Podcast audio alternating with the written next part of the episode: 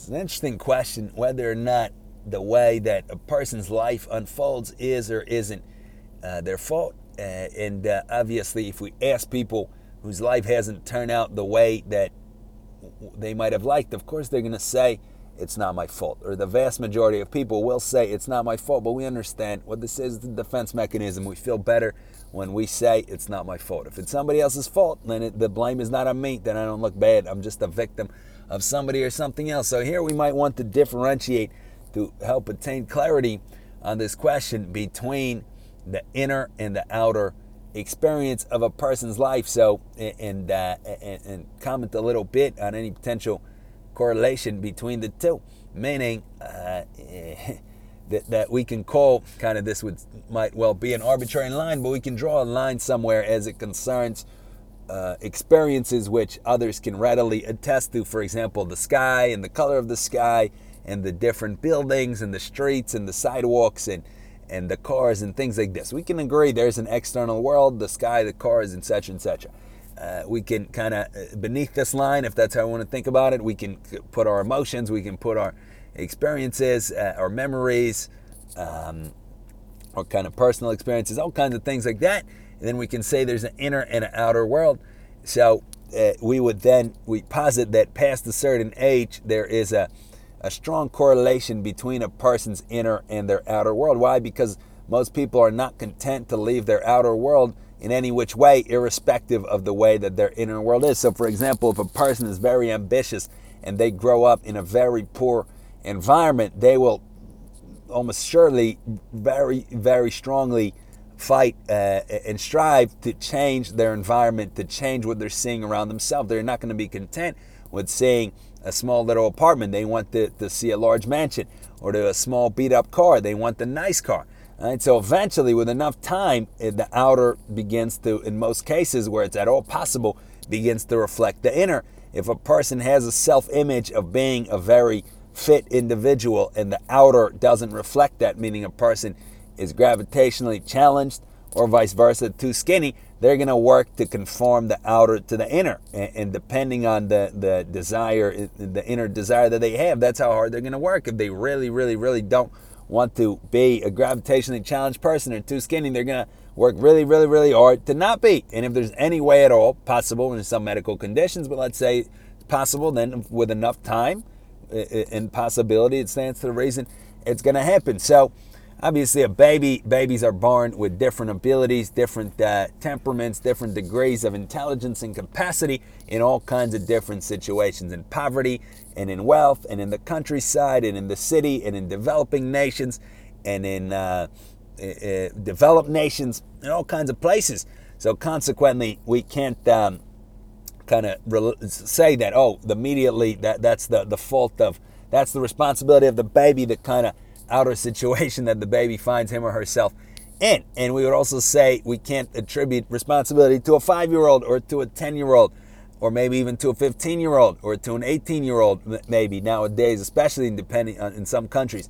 But eventually, when a person is 20, when a person is 25, when a person is 30, and so forth, it stands to reason that the outer will begin to reflect the inner if there's any possibility of that whatsoever. We can make up thought experiments where a person is, goodness forbid, you know, bound down for by their crazy parents since they're born, and consequently that inhibits any any possibility of development. Goodness forbid. Unfortunately, there probably are some cases like that. There, then there's external circumstances such as malnourishment and uh, extreme violence and depravity and poverty that can also stifle even great potential. But aside from such extremes, gener- generally the inner being of a person begins to express itself in due time. The desires that uh, belong to, to a, a, given person, they, they begin to manifest themselves. The reason it may not be clear is because we talk a lot. And every person obviously will say, I want to be very wealthy, I want to be very successful. I want to be have my, you know my own business, or I want to be uh, a star athlete, and this and that. Everybody talks, but there's a difference between uh, talk and real desires. And real desires, it, it, it's like a seed in the ground that, that inevitably grows, uh, and it, except a very durable seed that, that it, can take a lot to to uproot it and to destroy it. And uh, consequently, if a person has a real desire, for example, to be wealthy, chances are they will be wealthy whether or not, whatever circumstance they start out in. Again, assuming any kind of remote possibility. And we have plenty of examples throughout history, uh, for all intents and purposes, endless examples of exactly that of people becoming very successful from the toughest circumstances and people from the best circumstances becoming not uh, successful.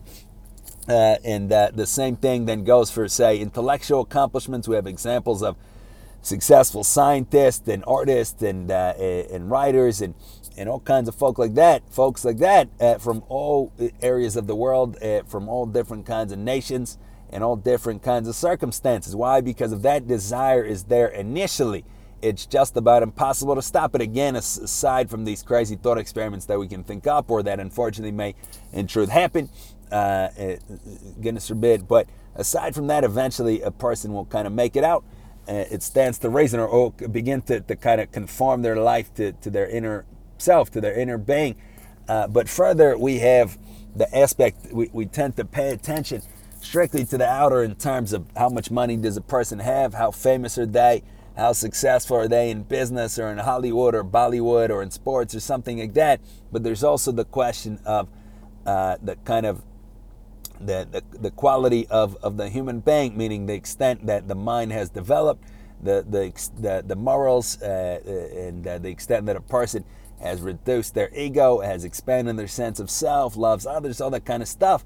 So we see further that um, it, eh, eh, there, there's extremes here in one extreme where there's a, a person is is uh, is kind of uh, destined for, for greatness, it's the same thing. We see that a person can grow up in the worst poverty, in the worst conditions, with the worst parents, in the worst neighborhood, and they're going to grow up to be a saintly person, a terrific person. In another case, another extreme, a person is destined to be, as we would call it, not to, to imply anything further by that term, destined uh, to be a you know, a, a, psychopath or a sociopath or somebody like that, and they might grow up in a, in a wonderful home with uh, normal middle class or upper middle middle class parents and who take care of them and all kinds of things, and they're still going to end up being a monster. But in the middle, it seems to, to do a lot with upbringing. It seems to do a lot with uh, how the parents raise uh, the child, and um, consequently, uh, uh, there there comes a point at a certain time where a person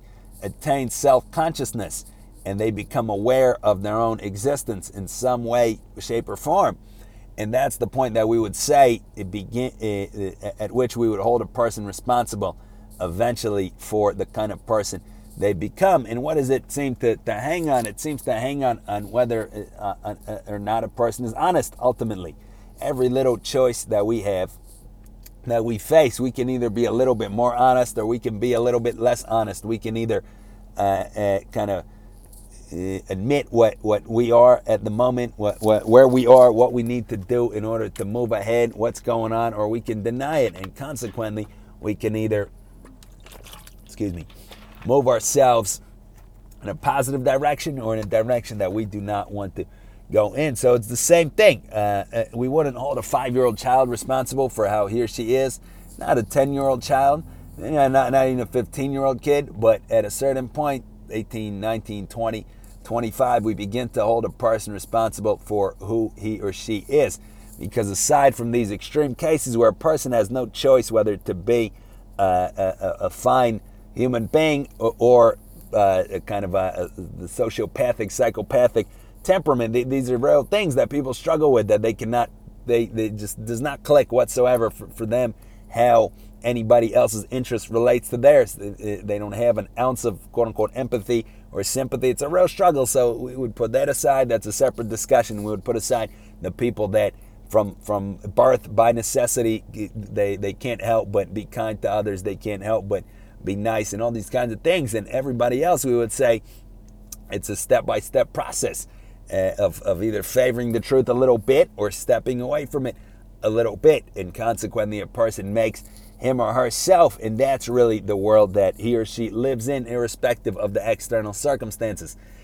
And consequently, uh, it's also not fair to, to judge um, or, or, to say, oh, a person is not responsible for, for his or her world because look, they they're not that rich or they didn't uh, get the job that they wanted. That's one thing we would say that has a correlation, sometimes a high correlation with uh, who a person is.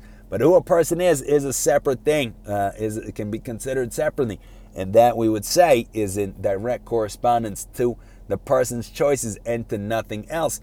Now we tend to this this places a heavy burden on the individual and says that we are responsible for ourselves. It's a moral vision of our psychology of our uh, and of our development meaning it has to do with our choices to either favor the truth or step away from truth this is this is a heavy burden and it's uh, it's not pleasant especially for people that feel that they have failed in this regard so consequently the reaction is like we said at the beginning to project outward and say no it's not it's the fault of the reason that my life is not the way I like it the reason I'm not happy uh, etc. I'm suffering from all these issues is not because of anything to do with me. It's because of my brain, or it's because of a chemical in my brain, or it's because of my environment, or it's because of my genetics, or something like this. So we can say that, but it doesn't help anybody. It doesn't help the person. It doesn't help anybody who's trying to help the person. These are simply terms. We can say it's the fault of blah, blah, blah. It doesn't matter. The fact is that putting aside absolute extremes, obviously there's people born with Down syndrome. There's people born with um, extreme intellectual uh, disorders, and we we obviously we don't say, oh, that's the person's fault. But when a person is born with uh, and has even the basic capacity to think and to reason and to understand, uh, even if there's many other issues involved, we, we say that it does have, come down to the person's choices. Will the person back away from the truth? Will they back away from what they have to do and when they have to do it, or will they do it? And if a person backs away, obviously, that, that there are consequences, and, and the consequences can last a lifetime. So if a person, for example, cannot overcome themselves and, uh, and, and do a difficult thing when they're supposed to do it, then that could that could be for, for many years, at least until they make up for it. So obviously that's an additional additional pain, additional responsibility to say that was my fault. So we say it was somebody else's fault. The reason I have a lot of anxiety is because of uh, you know again the chemicals in my brain. The reason I'm very fearful, the the you know the the neurons uh, are misfiring.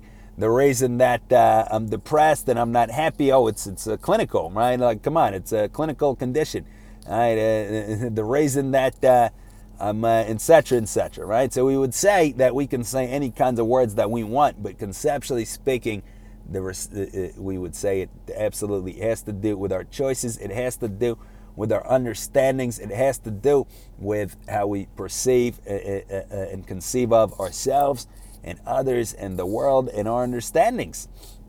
And that, to be fair, many people don't have a fighting chance to be much because without proper instruction, what, what can we be unless we're destined to be something? What, what can we be? Uh, we don't know anything. Uh, again, and we don't know what we don't know. That, that's what further compounds the problem.